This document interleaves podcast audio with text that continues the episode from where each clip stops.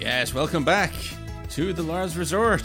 Still a podcast with myself, Lars Sivertsen, still brought to you by Betsson. We are edging ever closer to the end of the season. Don't let that concern you, though. The resort stays open. There will be some kind of action in the resort over the summer, as as is appropriate for a resort, I suppose. Summer is high time for the resort. Uh, you know, the, the the games might be coming to an end, but there's all kinds of nonsense like I don't know transfer rumors we can do. I've got some ideas. I've got some ideas. It'll it'll be good. Don't don't worry about that. Uh, it's the Thursday afternoon. Weather's pretty decent. It was cloudy earlier today in London. It's starting to get nicer now. Look like we could have a nice evening, um, where I can go for a, for an evening stroll with with the dog, uh, which I'm uh, very much back doing at uh, you know a daily basis now, which is what you should. Uh, it's taken me a while. Really, I, I, just passed the one year anniversary from for for snapping my leg last year, and it, it really has been pretty much until now, until I'm really like feeling it's it's getting to be okay again. So it's, it's been a bit of a long road, but definitely getting here um, now. So that's nice. There's been football. There's been football, everyone, and I think we need to start with the Big Sam update. Yeah, yeah, I know Man City have won the league. Yeah, I, I guess that is exciting, isn't it? Yeah, yeah, yeah. Like, I, I'm, I'm pushing off the big Man City chat for, for, for the main reason that they're they're probably also going to win uh, at least one more thing, like the, the, the FA Cup, the, the Champions League. You give them a pretty fair chance. And the thing about it is, if we've had the big Man City conversation when that happens, what else will there be to talk about? Not that much. See, I've done this a few times before. I'm not entirely fresh to the, the pod game. So the, the, the, the big city chat is, is on its way. I just want to hold it off until everything else is stopped and there's nothing more to chat about. But for now, there is a Big Sam update, I think. I think we have to talk about Big Sam. It's it's been it's been good having him back, Big Sam. He is box office, as they say. Uh, Big Sam uh, so far has, you know, he opened up big by declaring his greatness, by declaring that there's nobody ahead of me in football terms, not Pep or Klopp, nor Arteta. They do what they do, I do what I do. But in terms of depth of knowledge, I am up there with them. I'm not saying I'm better than them, but I am as good as them, declared uh, Big Sam, which which caused all the obvious headlines. Um, but it should be no surprise to anyone who's ever uh, listened to Big Sam do sort of media work when he's been out of, well, when he's not been managing. You know, he, he's repeatedly uh, talked about how if he was named Sam Alarici, he'd be in charge of, of a top club by now. And uh, he even said that quite recently in the uh, amazingly titled No Tippy Tappy Football podcast that he was on. Uh, which, by the way, has continued. The No Tippy Tappy Football podcast is out there waiting. And uh, when um, when Big Sam went to Leeds, he was he was replaced. Who was he replaced? He was replaced by Tim Sherwood. Tim Sherwood replaces Sam Allardyce on the Tippy Tappy Football podcast. Now that is a headline that has a lot of stuff going on uh, to it. Uh, but uh, either way, he did say he did say on the Tippy Tappy Football uh, podcast that the no Tippy. Imagine if he was on the Tippy Tappy Football podcast, he would hate it there. Just all short passes all the time. Sam Sam would know what to do with himself. But he said it again. If I was named Sam Aladicio, uh, I would have gone right to the top. And and he does say it, and it's clearly it's slightly tongue in cheek. But he's also said it so many times over the years and, and, judging by his sort of general other things he says, I think it's pretty clear that he means this, or at least think that there's some uh, some truth to it. Uh, but then he followed that up in this case. Uh, his sort of declaration of genius. He followed that up uh, when he was asked how far he could have taken Newcastle, you know, ahead of the Newcastle game, because of course that's also one of his former employers.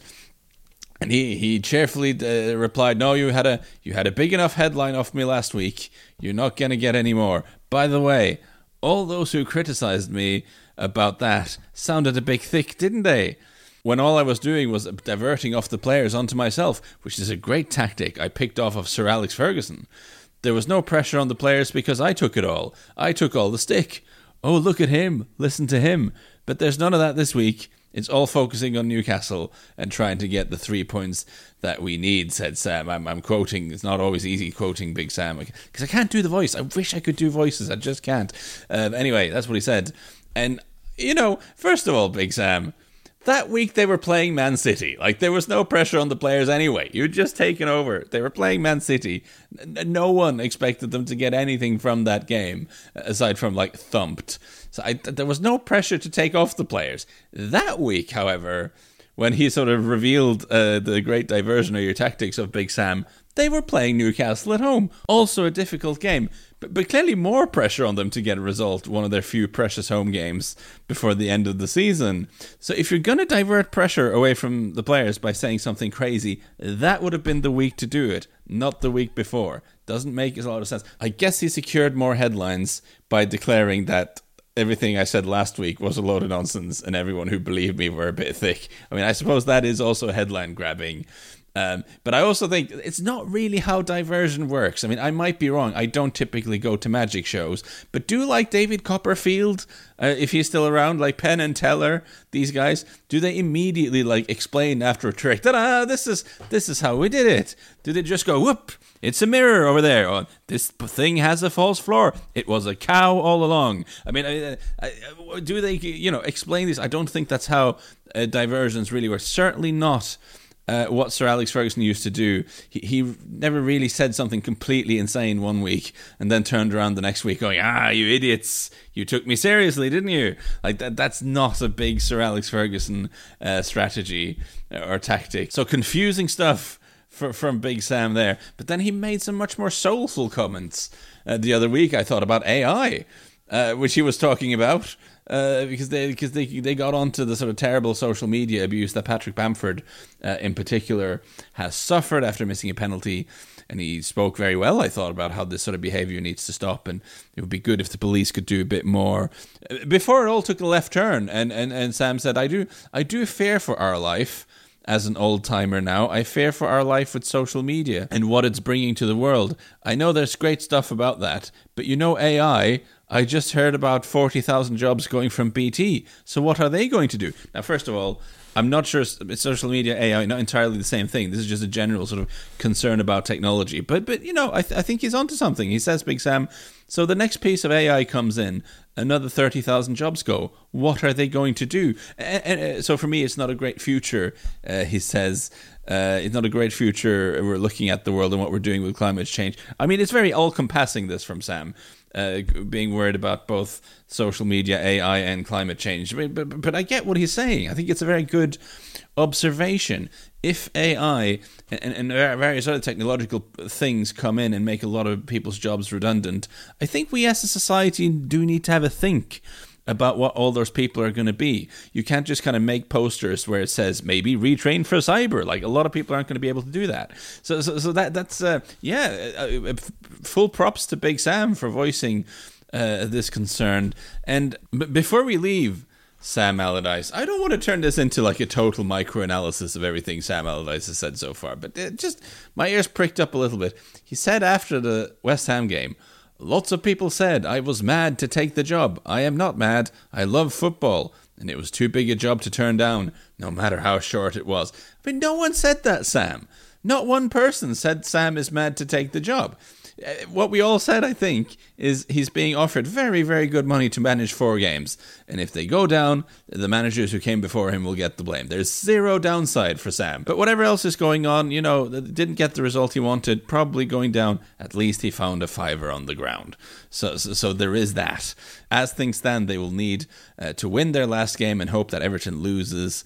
And if, if Everton draw Leeds, need to win by three goals or some such and Leicester has to fail to win at home at, against West Ham for, for, for, any of that to matter. And if Leicester beat West Ham, uh, their goal difference means that Leeds uh, can't catch them. So it's not looking great for Leeds.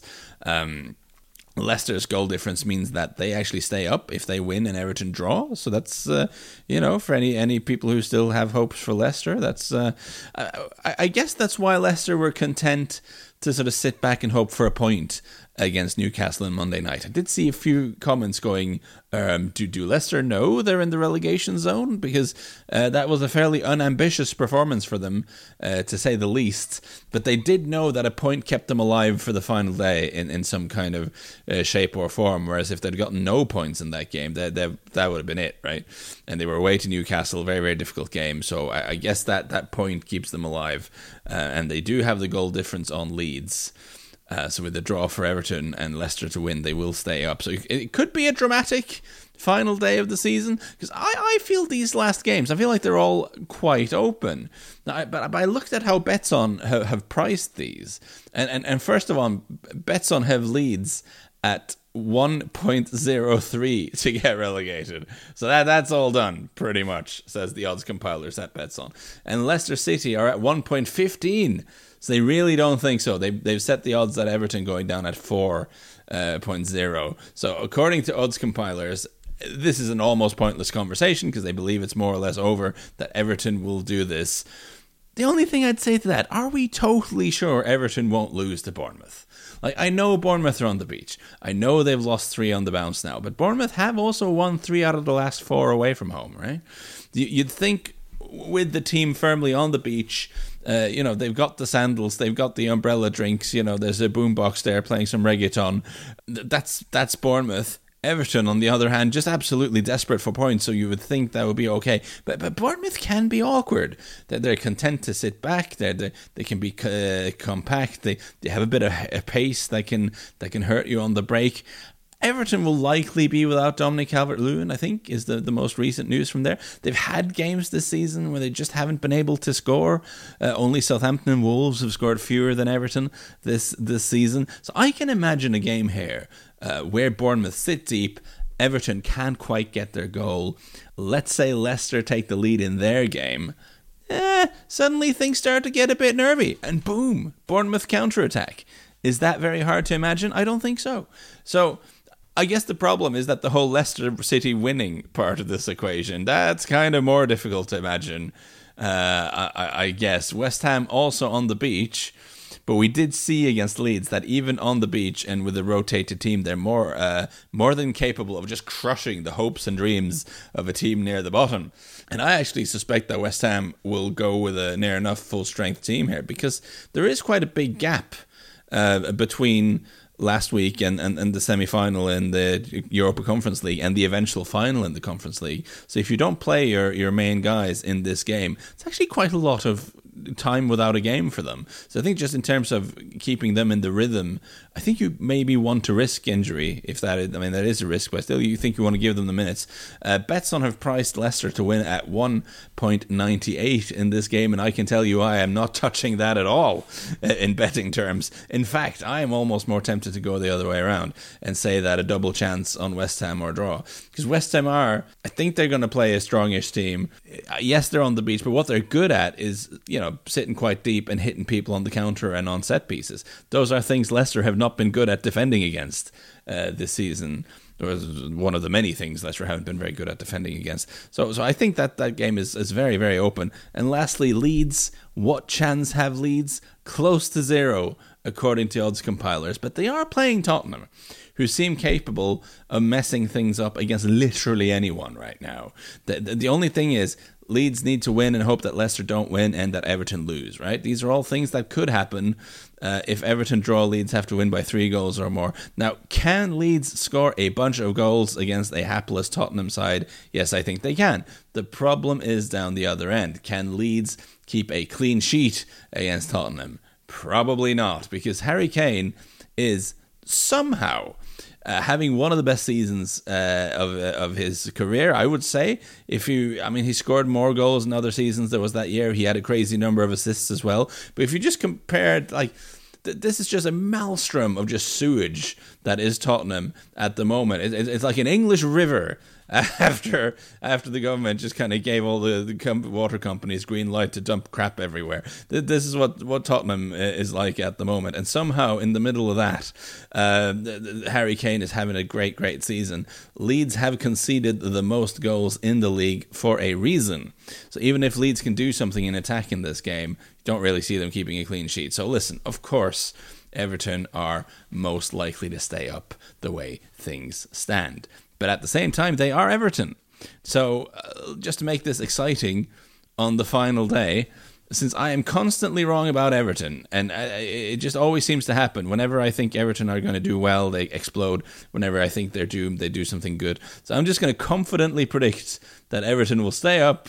They'll beat Bournemouth easily, and we all know what happens now. I'm taking one for the team here. I'm going to look silly, but I'm calling it Everton to stay up comfortably. And this whole relegation uh, chat we just had, mostly a waste of time. What is not a, a waste of time, hopefully is looking at Newcastle a little bit. Newcastle are in the Champions League.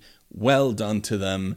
Um, they're ahead of schedule, is how I would describe that. It's better than I I predicted. I think I had them seventh in my sort of uh, in my preseason predictions because my, my read on Newcastle was that you know this was going to be the season where they established themselves as sort of the best of the rest, and, and then one more transfer summer, and then the season after you start to really attack the top six as it were. Now, in terms of Newcastle finishing in the top four, uh, troubling the top six, I guess it kind of helps that you have uh, Chelsea having a catastrophic season, Tottenham having a, a, a, very, very bad season, and, and Liverpool also for a long time having a bad season before kind of turning it on a little bit towards the end. Three teams kind of dealing themselves out of that conversation. That that certainly helps, but it would be uh, you know, a little bit uh, disingenuous to, to point to that as the main reason why why Newcastle have made the Champions League because Newcastle have just been very good.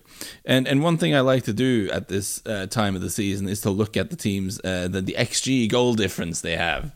Uh, basically, take the, uh, the, the the xG scored minus the xG conceded and and sort of divide that by the number of games played, so you get it by, by, by per ninety minutes.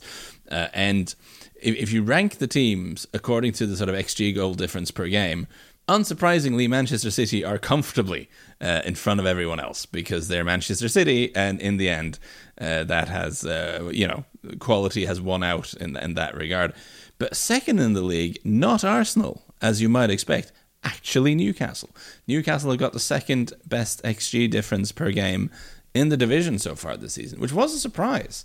Uh, I, I didn't really expect that. They've they've actually, uh, but it is the defensive side of it I think that really kicks in because Arsenal's defense has been quite iffy since the World Cup, as we've spoken about. So Newcastle have got the second best defense uh, and the third best attack, the second the second most prolific attack in the Premier League in terms of generating XG. Brighton. who just have the sort of, I guess, the Brighton penalty of not having elite strikers yet. Uh, we'll get to Evan Ferguson later, uh, so so that kind of holds them back a bit. But actually, if you look at the underlying numbers, the XG, which you know, as we always say, they're not some sort of alternate reality. They're not some sort of textbook. This is what actually should have happened, but they do give you an indication. And, and put, put it that way about Newcastle: if you're second in your xG goal difference after 37 games, you definitely deserve to be top four. There's no doubt about that at all. Uh, how have they done this? Well. From the summer of 2019 and onwards, they've had the uh, fifth highest net spend in the world uh, behind Chelsea, United, Arsenal, and Spurs. So, so, so, clearly, you have to say money has has played a part here.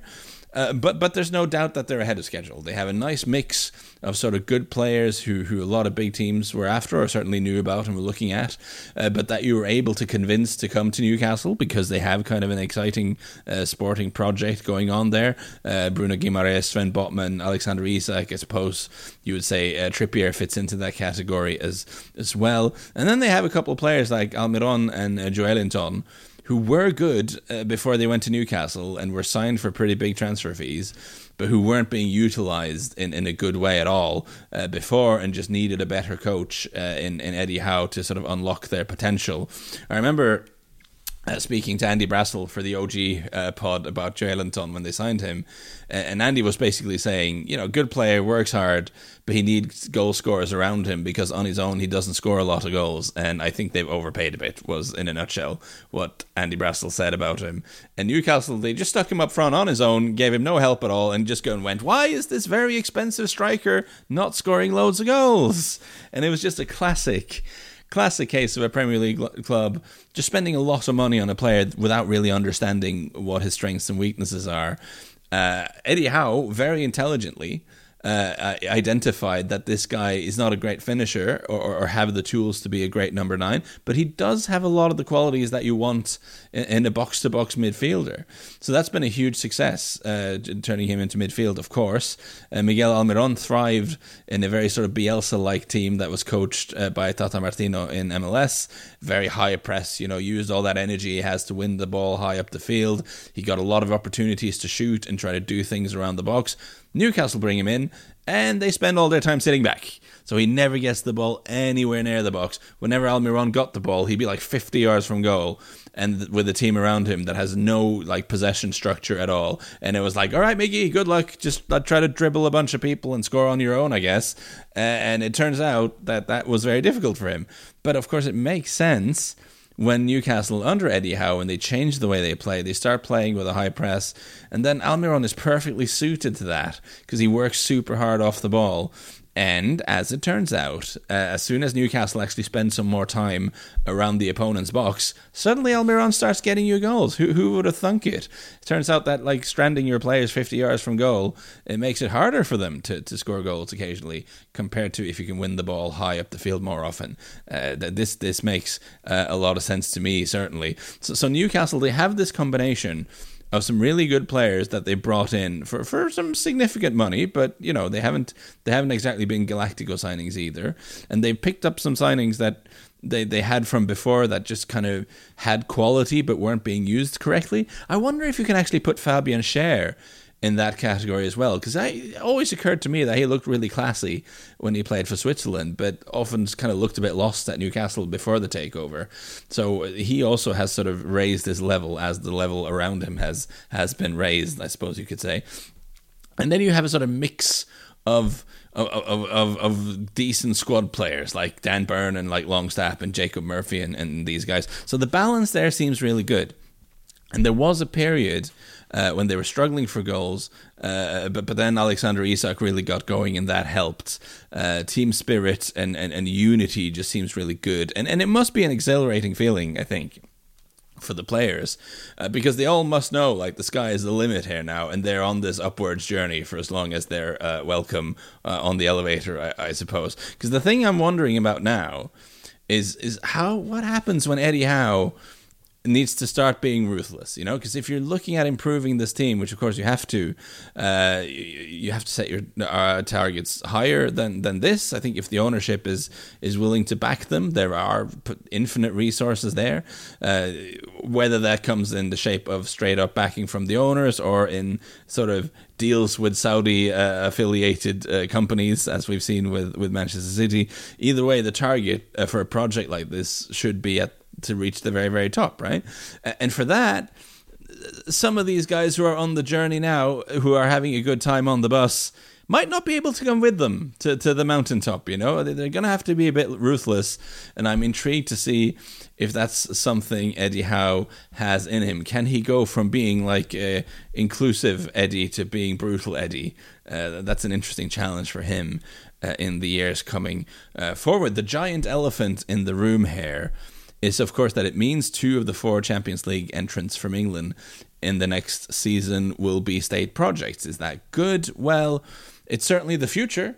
Uh, as long as this kind of ownership is allowed and whatever spending limitations that exist remain ineffectual, you, you are kind of relying on those teams being mismanaged for, for there to be any excitement uh, near the top of the league. I mean, the league has now been won five out of the last six seasons by one club that's backed by a Petro state. Uh, so I guess from that perspective, getting one more could be good because then you have two clubs with sort of infinite wealth that can kind of battle it out for the league. Uh, maybe that's more interesting than just having one of them. I don't know. There is, of course, a possibility that uh, Saudi Arabia don't want to spend quite as much money on football. Uh, it could be possible that the people in charge of Newcastle aren't quite as uh, competent as Ferran Soriano and Txiki Begiristain and the lads at Man City. And it's also possible, if not probable, that Eddie Howe isn't exactly Pep Guardiola. But in the big picture in football, money tends to win out, right? Uh, and, and we've had in modern times, we've had two clubs that have been bought by uh, massively rich benefactors like this who were prepared to spend a lot of money to get them to the top. We had that in Chelsea, we had that in Man City. Both ended up winning things soon enough. So I would expect the same uh, from Newcastle uh, at some point. Uh, whether that is probably not next year, but within four or five years, probably. That, that's kind of where Newcastle are, are most likely heading. Now, uh, is is it a great thing for the Premier League that you're allowing a country like Saudi Arabia to, to use its competition to, to whitewash their, their public image? I don't know. Like, uh, never mind the beheadings. Here's Alexander Isak. I mean, that's that's not a great place for the Premier League to be. I I don't think, uh, but it is totally in line, unfortunately, with the sort of values that underpin uh, modern Britain. I, I recommend uh, a book by the title "A Butler to the World," uh, with then the the subheader uh, "How Britain Became the Servant of Tycoons, Tax Dodgers, Kleptocrats, and Criminals" uh, by a gentleman named Oliver Bullough. I mean, Britain is open for business. If you have money, it's all good. Like London, frequently described as the money laundering capital of the world. Why shouldn't England and English cultural institutions like the Premier League also pivot to becoming the image laundering capital of the world. It, it makes perfect sense uh, in that context, even if it is uh, a little bit uh, depressing. Now, if that is a downbeat uh, note to end on with, with Newcastle, can I just recommend that you read this week's column by Alan Shearer, definitely written by Alan Shearer in the Athletic. I, I, I, adore the Athletic. I think they're great. I think they employ some tremendous people. I really enjoy their output. But, but I have to say, w- with affection, this is one of the most unhinged pieces of writing I've ever seen in my life uh, by Alan Shearer. Definitely written by Alan Shearer. I'm, I'm not going to go through it all. But, but this thing just kind of caught my eye because in, in the tweet it said, uh, Dear Eddie, thank you for allowing us to reclaim our streets. I think, what? Have, who reclaim your streets from whom? Were, were there like roving gangs of Mike Ashley sympathizers wearing like Sports Direct gear? Like, what what's happening here? It, it says people smiling, restaurants buzzing, bars buzzing, the entire city a beehive of buzzing, uh, connected to the club again, alive and awash with happiness. So I guess it's more the, the streets have been reclaimed from the concept of sadness, uh, which which I guess is fair enough. Listen, God knows I've written enough bad articles in my time, and I will continue to write many bad ones. So uh, I'll be throwing a lot of stones in a big glass house by by taking the piss too much here. But but there's some stuff like uh, one paragraph here, like thank you for this version of Newcastle United. Um, writes definitely Alan Shearer, which one which plays angry and plays loud, which runs and keeps running until lungs explode and legs collapse, and then runs on empty until there's nowhere left to run. Thank you for this regal fury. I mean, regal fury is certainly a phrase to use here. I mean, I don't know when you're. Eh, is that a phrase you want to turn to when you're writing about a club that's kind of eh, owned by a kingdom that's accused of murdering people? I feel like there are other phrases that could have been used here. Alan. Uh, when I hear Regal Fury in conjunction with Saudi Arabia, I have to say, my first thought isn't Joelinton closing someone down, if you know what I mean. Like a regal, the regal fury of Saudi Arabia tends to have uh, much more severe consequences for whoever it is uh, visited upon. But listen, I'm going on a bit here, but but I would, uh, having having made fun of it a little bit, I would recommend checking out this piece of writing, uh, which is definitely written by Alan Shearer. Uh, it says so right on the byline, must be Alan Shearer, uh, because you know, it, it, gives you a sort of glimpse into the, uh, a mentality, I guess. Uh, it'd be unfair to say the mentality of Newcastle and the fan base because I don't think they're all uh, quite this unhinged. But uh, it's certainly something. It's a piece of writing I did not expect to see on that website or really any other website. Uh, but here we are. Brighton uh, on a more upbeat note, Brighton, uh, what a joyous game of, of football uh, Brighton versus Man City actually was. Brighton just kind of going out there and playing, like defensively, City are averaging seven shots against per game in the league, so people don't tend to get a lot of change out of Man City because uh, they just they get swamped. But Brighton went out there and they had twenty shots in the game, so many chances, and with just really youthful team with like Colwill in defense is twenty, Van Hecke next to him is is, is twenty two, Gilmour and Caicedo in midfield both twenty one, Buonanotte is eighteen, and Ciso is nineteen.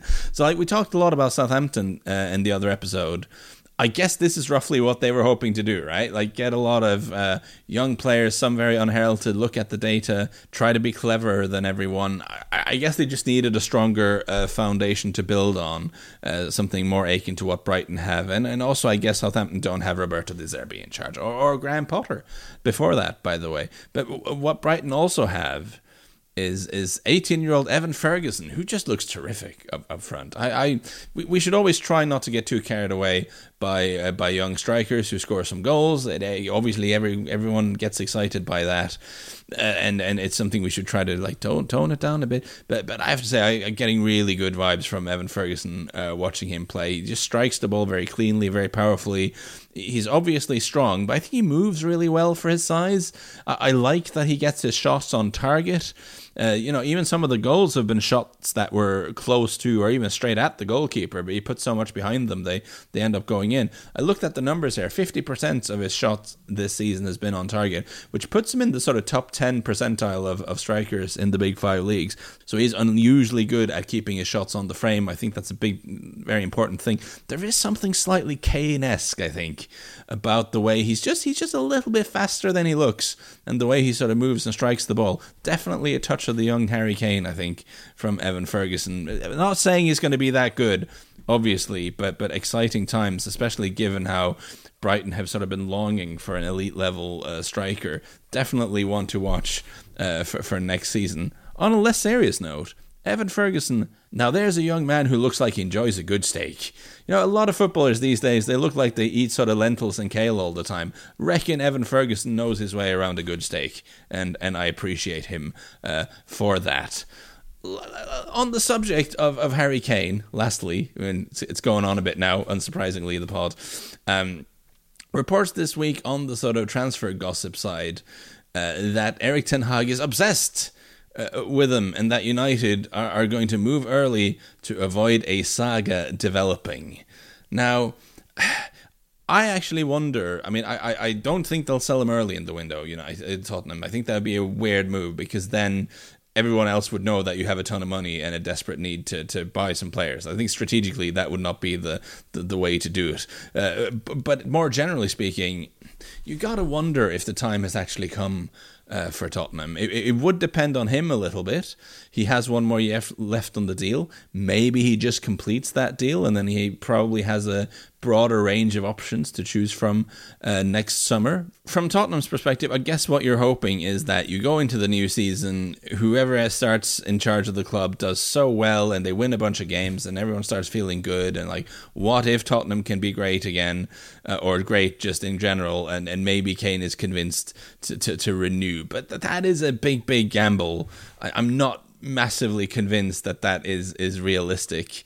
So so it does kind of depend what you do this summer on the size of the actual offers that come in because Kane has shown uh, since he kind of tried and failed to force his way out of the club, that if he can't get that, he will get his head down and do his job and play very well. Uh, so you could hang on to him for that last year. That might be an option that suits both parties because having Kane increases your chances of, of getting to the Champions League by, by quite a lot. I mean, and, and any offer this summer would have to reflect that. It is worth quite a lot of money to just have him for one more year for Tottenham. But what I am very curious about is how does Daniel Levy come into all of this? You know, to what extent does the PR side of it uh, factor in for Daniel Levy? Because he's currently a fairly unpopular man with the fan base. I think it's fair to say things are not going very well.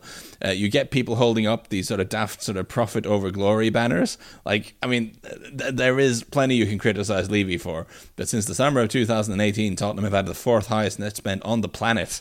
I don't think Spurs are sacrificing sporting success in terms of, of money. If you think that, you're just not paying attention. And uh, there's the other thing here, by the way. In modern club football, money isn't just a route to glory, it is the only route to glory. So, of course, Tottenham have to be run in a financially prudent way. That is obvious. If you think Levy trying to keep the wage bill under control and trying not to overpay for people is bad, my God, you should see what happens to the club if he didn't do those things. Believe me, it's not pretty. Uh, but, but, anyway, I digress. We've had this conversation. My point is, uh, how does this all affect uh, Kane's future. If Kane is refusing to re uh, sign a contract, sign a new contract under any circumstance, and a big enough offer comes in, at some point selling becomes the right decision. But by, by most sort of ways of looking at it. But I do wonder if Levy is a bit wary of just becoming the man who sold Harry Kane, because inevitably there would be a backlash to that. You know, the whole profit before glory nonsense would come out, even if the alternative is just letting him run out his contract and, just leave, which would not be very glorious for the club either. They will gloriously fail to collect any kind of income from Harry Kane leaving the club. But at least then Levy can say, oh, we did everything we could to keep him, but in the end, Harry wanted to leave. And, and so you can kind of put it on Kane. And for Levy, that might be better PR wise, even if it'd be, you know, obviously worse for the club but the, the, the whole problem with having this conversation, and I can see why a lot of people are having it right now. There are two variables which we just don't have the answer to right now. First of all, what kind of transfer fee can you actually get for him in this summer? And B, do you think there's any chance of him signing a new deal? Do you think that has the uh, do you think the percentage chance of that has dropped all the way to zero? Those are two factors that you kind of have to know or have a handle on before you can form an opinion about what Tottenham should do. But, but, I'm certainly sort of trending towards, with one year to go, if he absolutely doesn't want to stay, maybe it's time to take the money, and that'll be better than getting no money uh, 12 months from now and and whoever I mean it's a it's a rebuild year anyway. Whoever comes in is going to have to try to, to build something. Yes, it would be helpful for him to have Harry Kane, but but he would also have a Harry Kane who's only there for a year. Uh, so so maybe just rip off the band-aid and, and start again. Uh, and maybe that'll be the way to do it. But it is very difficult, I think, for Levy to, to make himself even more the bad guy and, and make himself the man who sold Harry Kane. You, you can imagine for Daniel Levy, that is when he's already being accused of being more interested in money than a sporting success, to actually have to be the face of selling Harry Kane, you can see how, why he might not want that. So uh, for, for his own sort of uh, for his own image, it might be better to just let Kane run out the contract. Even again, I repeat, that would almost certainly be worse for the club. We will see uh, what ends up happening. Betting bit at the end, at the very very end. I'm writing uh, the weekend betting preview after I've edited and published this, but uh, already I can say that one thing stands up, and you know what? I'm going to ride this horse until it keels over and dies. Uh, both teams to score in Leeds versus Tottenham. You know, Leeds have to do something. Tottenham always score and almost always concede.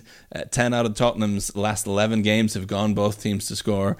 Can a desperate Leeds team penetrate this Tottenham defence? Yes, they can. I think most people can penetrate this Tottenham defence. Can this Leeds defence keep Harry Kane and the boys out? No, I don't think they can. And and and the odds reflect this. The price on BTTS, both teams to score, is actually just 146, which is very low indeed. But if we slap on over two and a half goals, then we'll, and I think we'll get more than two goals here. I don't think this is ending 1 1. That takes us to 175, and I think that's fine. I think that's a perfectly decent bet this weekend. I even think, I mean, Spurs are such a mess, but they can score goals. Leeds are a dumpster fire defensively, but they have to go for it. So I even think like over three and a half goals at two 34, I think the price is. I think that could be in play here, uh, the, the way it's going. But, but I'm going to go slightly more cautiously, as we often do in the betting segment. I'm a bit of a cautious uh, tipster in, in that regard. I find that being a little bit conservative it often works out well in, in the long run. So both teams to score an over two and a half uh, goals at a price of 171. But do consider over three and a half because I I, uh, I predict chaos. I mean, sitting back just doesn't make any sense for Leeds here. They have to go for it. They they have some stuff going forward. They can't defend. Tottenham can't defend. We should have goals, is what I'm thinking. Now that was it that, that ended up being long. Uh, I gotta just stop. I gotta just embrace the fact that these episodes, that's how they go. Either just give myself fewer talking points, or uh, you know, there's no point having this as a, a, weekly sort of. I go, wow, that episode was longer than I thought it was going to be. At some point, I must realize this is this is how long they end up being, or just make them shorter. I don't know. Write into at Lars Sivertsen on Twitter. What do you think about the very long uh, episodes? They could be shorter, shorter and more of them, possibly. Maybe that's the way to go. Uh, either way, thanks for keeping me company. Enjoy the last match day of the Premier League season, and uh, I'll uh, we'll, we'll speak again soon. I, I hope.